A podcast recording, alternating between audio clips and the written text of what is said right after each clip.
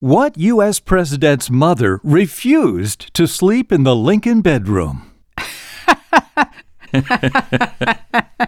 I love it. And who was the very first Super Bowl halftime performer? Answers to those and other questions coming up in this episode of The Off Ramp with Bob And Marsha. Smith.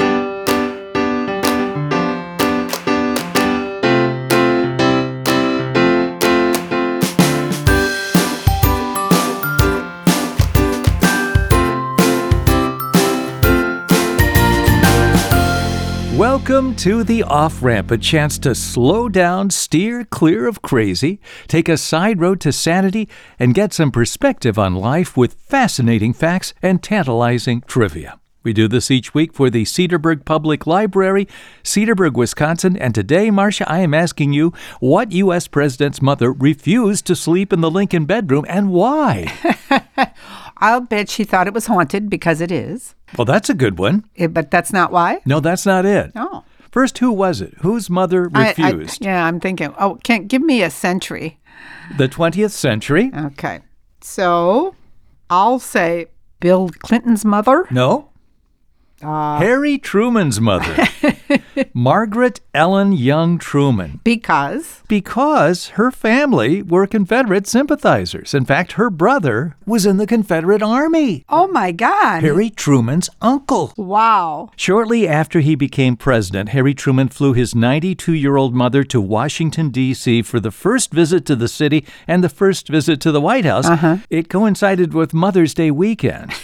and he played a joke on her. He escorted her into the Lincoln bedroom and he said, Mama, if you have a mind to, you can use this bed while you're here. She said, What? Sleep in that bed? That man used? Oh my. She was from Missouri, which was a border state, and she'd been alive a long time. When she was 12, Abraham Lincoln died, and even though it had been 80 years since the Civil War, she never got over the South losing. And apparently, this story got around. It was in the New York Times and several other places. The family denied it, but most people think it was probably true.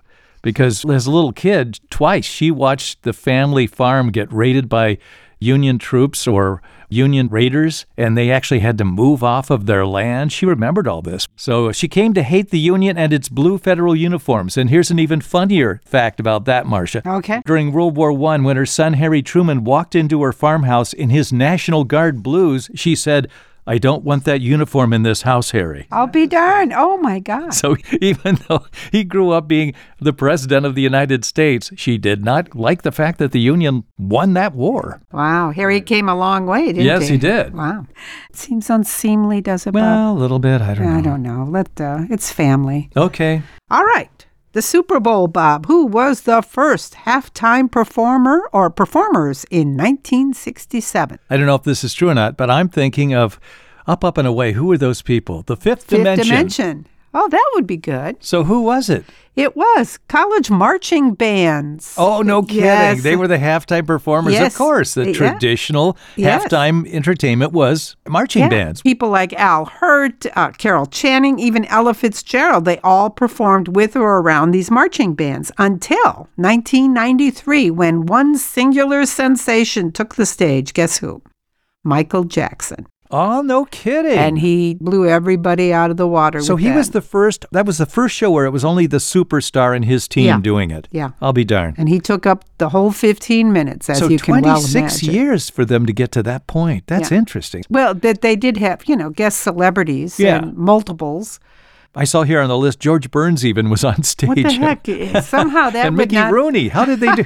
what did they do? I How would did they li- frenzy up the like to crowd? see that uh, that, That- stage that show. That was makes- with a band, with marching bands. Yeah. Wow. Okay. So since then we've had every kind of halftime show you can imagine. Pretty Hip-hop, much superstars of the day. hip hop, country, rock, everything, every kind of flavor that's out there, which is wonderful, isn't it? Mm-hmm. That it's so many different things. Prince, uh, Paul McCartney, the Rolling Stones, all these great groups. And none of them performed for money, No, not a penny, but the NFL does pay their transportation fees. but not for the show. The show is free. Yeah. It's their opportunity to have the largest audience in the world. Yep. Okay, great. Okay. Where is the world's largest underground city, Bob? The world's largest underground city. It's hard to believe, but it's 18 levels underground. Wow, where Yeah. was this? In Turkey, in the semi arid region of Cappadocia. Okay. And uh, tourists go there today, Bob, and you can meander through tunnels and walk among the subterranean rooms, stables, schools, wineries, and even a chapel. Holy cow. Imagine that all underground. At its peak during the Islamic raids on the Byzantine Empire in the 7th century, it housed up to 20,000 people. So that That is Blows amazing. my mind. Yeah, Like, I would had they no used idea. candles and they had 20,000 people down there? candles. Well, I mean, how else did they light the place? I don't know. And, And, it's this is 1200 BC. 1200 BC. Built a whole world down there. But they had wineries, so I'm in. Yeah, well, they needed to drink if they're living underground. Gosh, Oh, my goodness. Yeah. That's amazing. it is. Is there a name for the city? Derinkuyu. D E R I N K U Y U. Derinkuyu is the name of the underground city. Yeah. Okay, you were talking about football a moment ago. Here, I've got a question for you. You know, Sunday night football, you know, that theme, the Sunday night football theme that Carrie Underwood sings. Yeah, that's great. Okay. How many different versions of that Sunday night football theme must be prepared in advance? Oh, because they have to do all the different teams. Different teams. They No? don't do it every week. It's all written out in rhymes that's and right, of everything. course. Oh, so my there's an gosh. awful lot of permutations. Yeah. NBC Sports says Carrie Underwood records 85 Oh my goodness. permutations of the rhyming line every year. Okay. She has to record, and they do it in one session, a single day. 85 different permutations of the rhyming line. Oh, wow. So they just drop in the rhyming lines Yeah. for the different teams and they everything. they know the teams in advance, but they don't know what the rhyme will be, you know, the what what they're hot at right at that moment. It's- isn't that interesting? that's very interesting. yeah. Anyway, that's according to the New York Times. Okay. Well, that, that's fascinating to me. You've heard of the Ford Model A and the Ford Model T. Yeah. How many letters of the alphabet did Henry Ford use for his cars? Well, you know, I just as you said that, I was thinking, what happened to B, E C? I don't think there. I think there were only two. Well, actually, he did use all those letters in his attempts to improve the Model A car. Now, we think of the Model A as a car that followed the Model T, and there was. Okay. But he used all of those letters. Some of the alphabet numbers were completely experimental cars that never reached consumers, others were sold to the public. The Model K car, that was the biggest. It was a limousine that cost $2,000, which was a huge sum back in those days. Wow. It was also the worst seller of his alphabet cars. It was a limousine. $2,000 limousine. This is l- back when that was a lot of money. The Model N four cylinder car sold for $500. His experience with the N and K cars convinced him that the future in automobiles lay in producing inexpensive cars. That was the Model T. That was the result. It was so popular he couldn't keep up with the demand, and that's what prompted him to try a new type of assembly, the assembly line. Eventually, the Model Ts were made so efficiently, one rolled off the assembly line every 10 seconds. That's pretty amazing. But you know, the problem with the Model T was one color, one model. Yeah. That was it. Yeah. So he introduced a new Model A after the first Model A in 1903, a new Model A in 1927 to replace the Model T, multiple colors, multiple body styles. Okay, Bob. Where is the highest birth rate in the world? The highest birth rate in the world, the Uh-huh. most babies being born Right. Per woman, we're talking the birth rate. per woman. Yeah. Oh, so the most babies per woman. Yeah. Okay. Is it in America? No. Is it in Europe? No. Is it in Asia? No. Is it in Africa? Yes. I knew it was in Africa. Someplace. You're running out of countries. could have been in Bob. Antarctica, Yeah, it could. uh, but no. yeah. Not much going on up so there. what's the rate per woman? It is almost seven children per woman. Oh my That's goodness! hard to believe. And where is that? It's in Niger. Jeez. Niger, South Africa. and Okay. It's the highest fertility rate in the world, and that's followed by Mali, Mali, M A L I, M A L I. Okay, which is six something. that's a lot of babies per That's- woman. Oh my God. Can you imagine that? Yeah. I got a couple more automobile questions here. Okay. Okie doke. What automobile was named for the strength and durability of early American pioneers? Say again. What automobile was named for the strength and durability of some early American pioneers? It makes sense when you hear the name, but Oh, I never thought gosh. of it Wow, before. Gosh, early pioneers. Early pioneers, the automobile was specifically named for them. I don't know. The Crockett, No, the Plymouth the Plymouth. by Chrysler Walter Chrysler approved the name as a tribute to the stamina and courage of the Pilgrims. Oh, Plymouth, Plymouth, Rock. Massachusetts. Oh, yeah. Okay. That's how the car got its name. I didn't know that. I didn't either. What kind of car did your folks My have? folks mostly had uh, Chevrolets. Yeah, we had that and uh, Oldsmobiles. Yeah, your dad had that Oldsmobile 88, which we had as one of our first cars together. Oh, he gave it to me for what, 50 bucks or something and had 12,000 horsepower. That thing was incredible. You just barely touched the accelerator and it just lunged. Oh, yeah, but it was full of rust. It was all rusted and No, Oh, it everything. was- I rusted it, Bob, when I was traveling, um, Oh, and- traveling the world. it uh, he was when I came back home. He was Appalled. mortified. He was appalled to see what I did to his baby. oh But- my God. Okay, Bob. Time for who am I? All right, who am I? Let's tell a story about a person. Bob has to guess who it is. Okay, I'll give it to you in dribbles. Okay. Known as the hero of two worlds. Okay. Served as a general of great distinction during the Revolutionary War. Two worlds served as great distinction during the Revolutionary War. Oh, wait Yes. a minute. Wait a minute. Could this have been Lafayette? Oh, there's my guy. Two worlds. That's why I got that. Yes. Yeah. uh, Fought in the battles of Brandywine, Rhode Island, and Yorktown, Mm-hmm. and he helped rally French support for the American cause. That's right. And he was best buddy to who? George Washington. That's right. And you know what he named his son? George. Washington de Lafayette. Okay. Did you know that? No, I didn't know I that. didn't know that. He served as a major general when he was just 20 years old under George Washington, and he was considered his surrogate son. That's right. That's right. But boy, to be 20 and to have that kind of title. Yeah, but he'd had military training, so he was, and they came over, and yeah, Washington kind of adopted him. Yeah. He came back to the United States for a, a tour and actually went to Marietta, Ohio, where my family uh, started to help found back in the 1780s before Yeah? he died. So he was there. Yeah. He's one of the fascinating characters in history to me of American history. Marcia, where is the world's oldest jewelry store? I'll give you some choices. Is it London, England, Amsterdam, in the Netherlands, Baghdad, Iraq, Paris, France, or St. Petersburg, Russia? Baghdad, No. It's in your favorite city. St. Petersburg. It's in your favorite city. What were the other choices?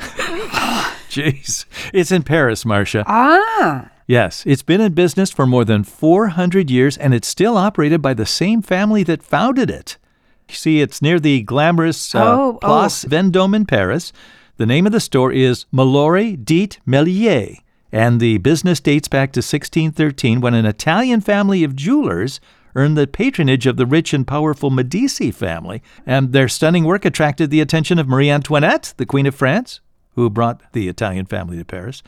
And since 1815, it's been located near La Place Vendôme, known as the Jeweler of the Queens. Hmm. you didn't take me there when we were in Paris. Gee, did I'm so you? sorry about that. No, you're not. So now the 15th generation of the family still operates the same family jewelry store in That's- Paris. wow. I'd like to pay tribute to them, Bob. What, by buying something? of course.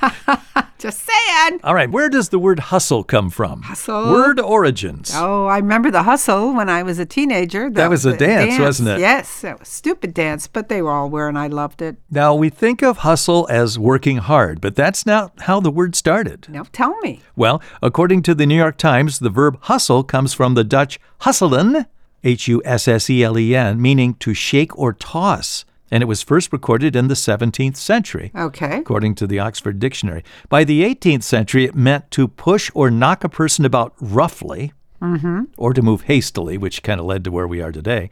And then uh, in 1800, hustle meant to rob someone while pretending to bump into them. oh, I'm sorry. And then Yeah. you pickpocketed them, Yeah. you know? Okay. Hustles became money making schemes like hustling drugs and stuff. Yeah. But today's positive connotation for hustle as a side job can be traced to middle class African American families.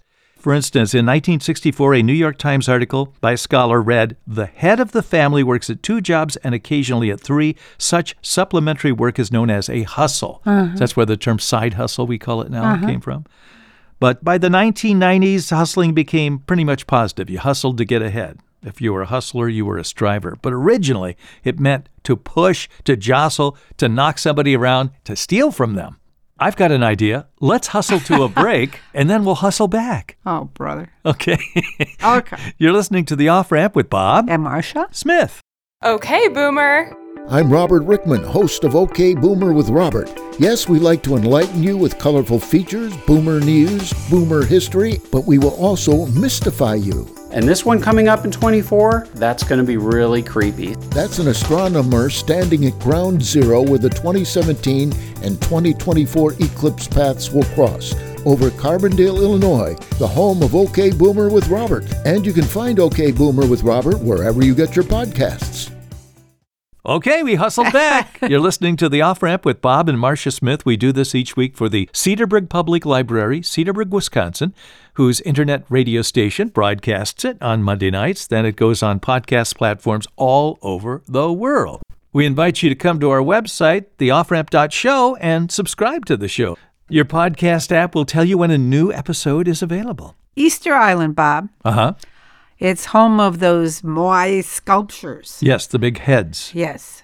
That belongs to which country? Chile. That's right. It's off the coast of Chile. That's right. Very good. Our friends just went there. didn't That's they? right. I Uh, think Randy and Kay Freeman, I think, were just there. Yes, I've never been there. Should we go? Oh, let's just go now. okay. We'll just leave now. It's only Okay. about, I don't know how many thousands of miles to get there. Okay, the rivers, Yahtzee, Amazon, Nile, and Mississippi. Which is the longest? I thought it was the Nile, but might be the Amazon. Um, That's always the question. yes, it is. It's always, and it's only like two miles difference. No, from- there's uh, more than that. Oh, it is. Okay. So is it the Amazon is longer? No. Okay. Tell me the answer. Okay, the Nile is 4,132 miles according to the most recent measurements, and then Amazon is 3,977. Amazon at 3,977. Yeah. And, you know, it depends where exactly they measure them from, you know, to mouth to port and all that. So, Yeah, right. anyway, but that's current information from the Encyclopedia Britannica. Thank you very much. So, and the Mississippi is like, oh, you know, 2,340 miles. So it's like only half of that. but it's a major river. Oh, yeah. It's You know. the longest in North, North, America, yeah, it subdivides the continent. Yes. Speaking of transportation, which I am because rivers are transport. places, Oh. that was you it. know. Okay. That was your, that was What was the first machine to travel at more than two miles a minute? uh, machine. Yes, a machine that traveled over 126 miles an hour. The first one. Oh gosh, um, two miles per minute. That's pretty fast. And you know, it's interesting. You go, wow, a machine that traveled that fast, that would be the standard forever. uh huh. But it never caught on. What was it? The Stanley Steamer. Oh, The Stanley Steamer automobile, which was basically a steam engine on wheels, right? Uh huh. An- In 1906, a Stanley went the then incredible speed of 127.66 miles per hour, becoming the first machine to exceed a speed of 2 miles per minute. And a year later, in 1907, Fred Marriott drove a Stanley at somewhere between 150 and 197 miles per hour. We don't know for sure because the car hit a bump, broke into pieces, and nearly killed Marriott. Really? Yeah, so Huh. it was going somewhere between 150 and 197 miles per hour. This is in 1907. That's how long ago speed was such a big deal. It's amazing, isn't it? Mm-hmm. We think of that as being much more modern. And you Quick- mentioned Model Ts. What was the cost of the first Model T? Uh, two hundred dollars. No, that was when they got into big production. That was the lowest Oh, so- cost. lowest oh. cost was $290. That was in 1924. But in 1908, when it went on sale, what was the cost? What did we pay then? We had it on a lease. What did we pay? The Model T we had? no, we weren't around then. Oh, okay. I don't know. It was eight hundred fifty Wow, dollars. that's a lot of bucks. eight hundred fifty, and then they got the cost down to two hundred ninety through mass production. That was Pretty- the first uh, product that really proved that concept. Okay, Bob. Haggis, H A G G I S, or better known as stuffed sheep stomach, is, is the national dish of which country? Is it Scotland, Austria, Greenland, or Macau? I think it's Greenland. No, Well, where is it? it's Scotland. Scotland. Yeah, haggis. H a g g i s. Yeah, that's uh, stuffed sheep stomach. That's uh, the national dish up there. So if we ever get up there, we know what to order. you know how picky you are. I don't know. We'll have to see. I don't know, Marcia. Okay, I have a question for you about uh, exercise, okay? Okay. What modern exercise regimen was invented by a former circus performer? What modern exercise regimen or techniques were invented by a former circus performer? Gosh. Um, I don't know. Uh, stretch. No, stretching isn't an exercise, I guess. Um, I don't know what to say. Tell me. Pilates. Oh, really? Yeah. Oh, that's cool. The inventor of the Pilates fitness program was Joseph Pilates. He was born in a small town near Dusseldorf, Germany, where he developed an interest in gymnastics. And then in 1913, he left Germany for England, where for a time he worked as a circus performer and started to create his own exercise method. He came to the United States and opened up a, uh, an office in 1926 in New York. It started out as something for dancers and actresses and actors. Did you know that? No. Yeah, some of his very first students took on this low intensity muscle stretching workout, and it became a niche strength, mobility, and recovery technique for dancers. George Balanchine, Jerome Robbins, and Suzanne Farrell and Ron Fletcher were early customers. And guess who? Catherine Hepburn, Laurence your- Olivier, Was that and Lauren Bacall. They were all famous students of Joseph Pilates. But he never called his program that. You know what he called it? no. Controlology. Control OG, I guess it is. C O N T R O L O G Y. He even wrote a book with that title in 1945. After he died, people started calling it Pilates. It became so mainstream that in 2000, a U.S. court ruled the term generic. They said it's like yoga or aerobics. Okay. Anybody can use it. So that's why today there are more than 40,000 Pilates and yoga businesses across the United States. Jeez, that's amazing. But a former circus performer started it. I didn't know that. Now we all do. Okay, Bob, why is a determined person said to be, quote, hell bent for leather? No, they're hustlers. They're hustlers, Marcia. Hell bent for leather. Well, this sounds like a cowboy term. It does. How bent for leather. Does it go back farther than that? Uh, Does it go back to Shakespeare or something like that? no, So is it a cowboy term? no. All right, well, tell me. Gee, didn't- no, no, no. Okay, hell bent means the disturbed subject is in a big hurry and extremely determined to achieve a goal. And the four leather part derives from an 1889 reference to horseback riding, with the leather being the bridle and saddle. The expression at that time then meant riding very fast, and it began as hell for leather. And Where, it's- why does the bent come in? Where was that well, from? because it was bent out of shape, meant extremely upset or weird. Hell bent meaning to be in a big hurry. But you're so disturbed, you're hell bent. Yeah. Okay. for leather. And I- the leather what, came What a from- strange thing. And it, it just was an expression that meant riding very fast. For example, it's like go like hell or run like hell. wow. Okay. As of 2023, Bob, can you name any of the five top Google word searches? Okay.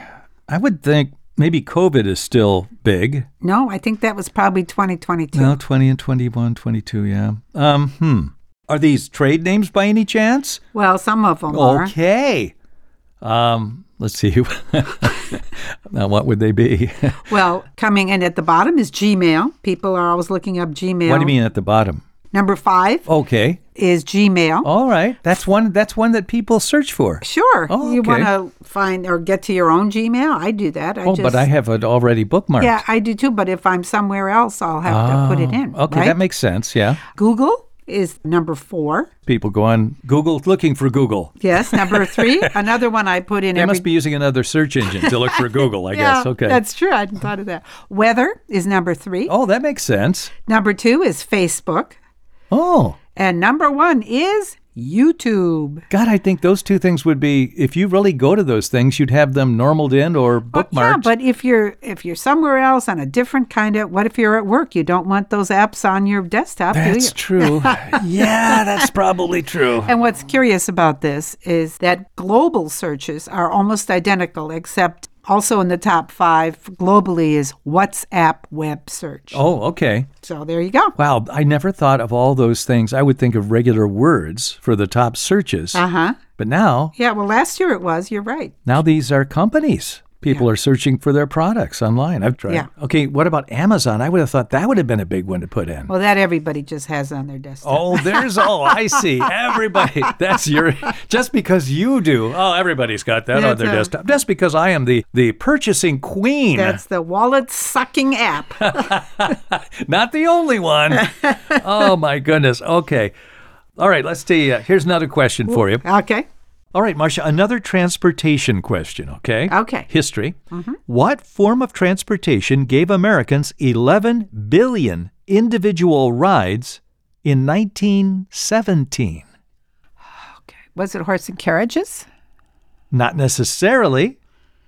Was it trolleys? It was trolley cars. Okay. Yeah, I can't believe this. I knew they were prolific, but in 1917, U.S. trolley car ridership reached 11 billion rides yearly, with connecting lines between major cities as well as intercity transportation. You know how many electric streetcars there were back then? Mm. This is amazing because, you know, this transportation is pretty much gone, right? By Yeah. now.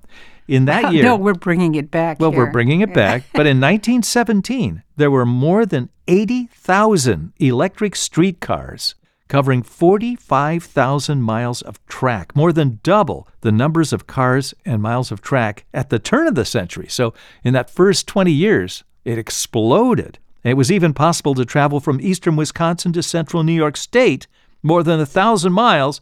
You could pay a nickel to ride to the end of the line, a thousand miles. Oh my God, that's quite a line they got there, isn't Well, it? it was from E- Wisconsin to central New York State Oh, my on God. trolleys. Okay, Bob. I have three quick thoughts for the day. okay. all from unknown sources. When a person says they approve of something in principle, it means they haven't the slightest intention of putting it into practice. Okay. the trouble with doing nothing is it's too difficult to tell when you are finished. I like that. And lastly, we middle class Americans love pro sports because it's our only chance to boo a bunch of millionaires in their faces. That's true. I think some people do take a perverse uh, reaction to sports that way. Yeah. Oh, dear. You Okay. get your millions. Sure, you almost get killed every day. yeah, but I mean, I don't care what you get paid, what those people go through. It's amazing what they put themselves through. That's why I think of all the celebrities, the people that really earn their money Mm-hmm. are athletes. yeah. you know, a lot of celebrities, movie stars, and stuff. eh, I don't know. They got stunt people for a lot of that stuff. Yeah. And, but man, these people are physically putting themselves on the line like warriors, you know? Good point, Bob. Okay. All right. Thanks for joining us today. Hope you've enjoyed our show today, and we invite you to come back when we return with more fascinating facts and tantalizing trivia with The, Off Ramp.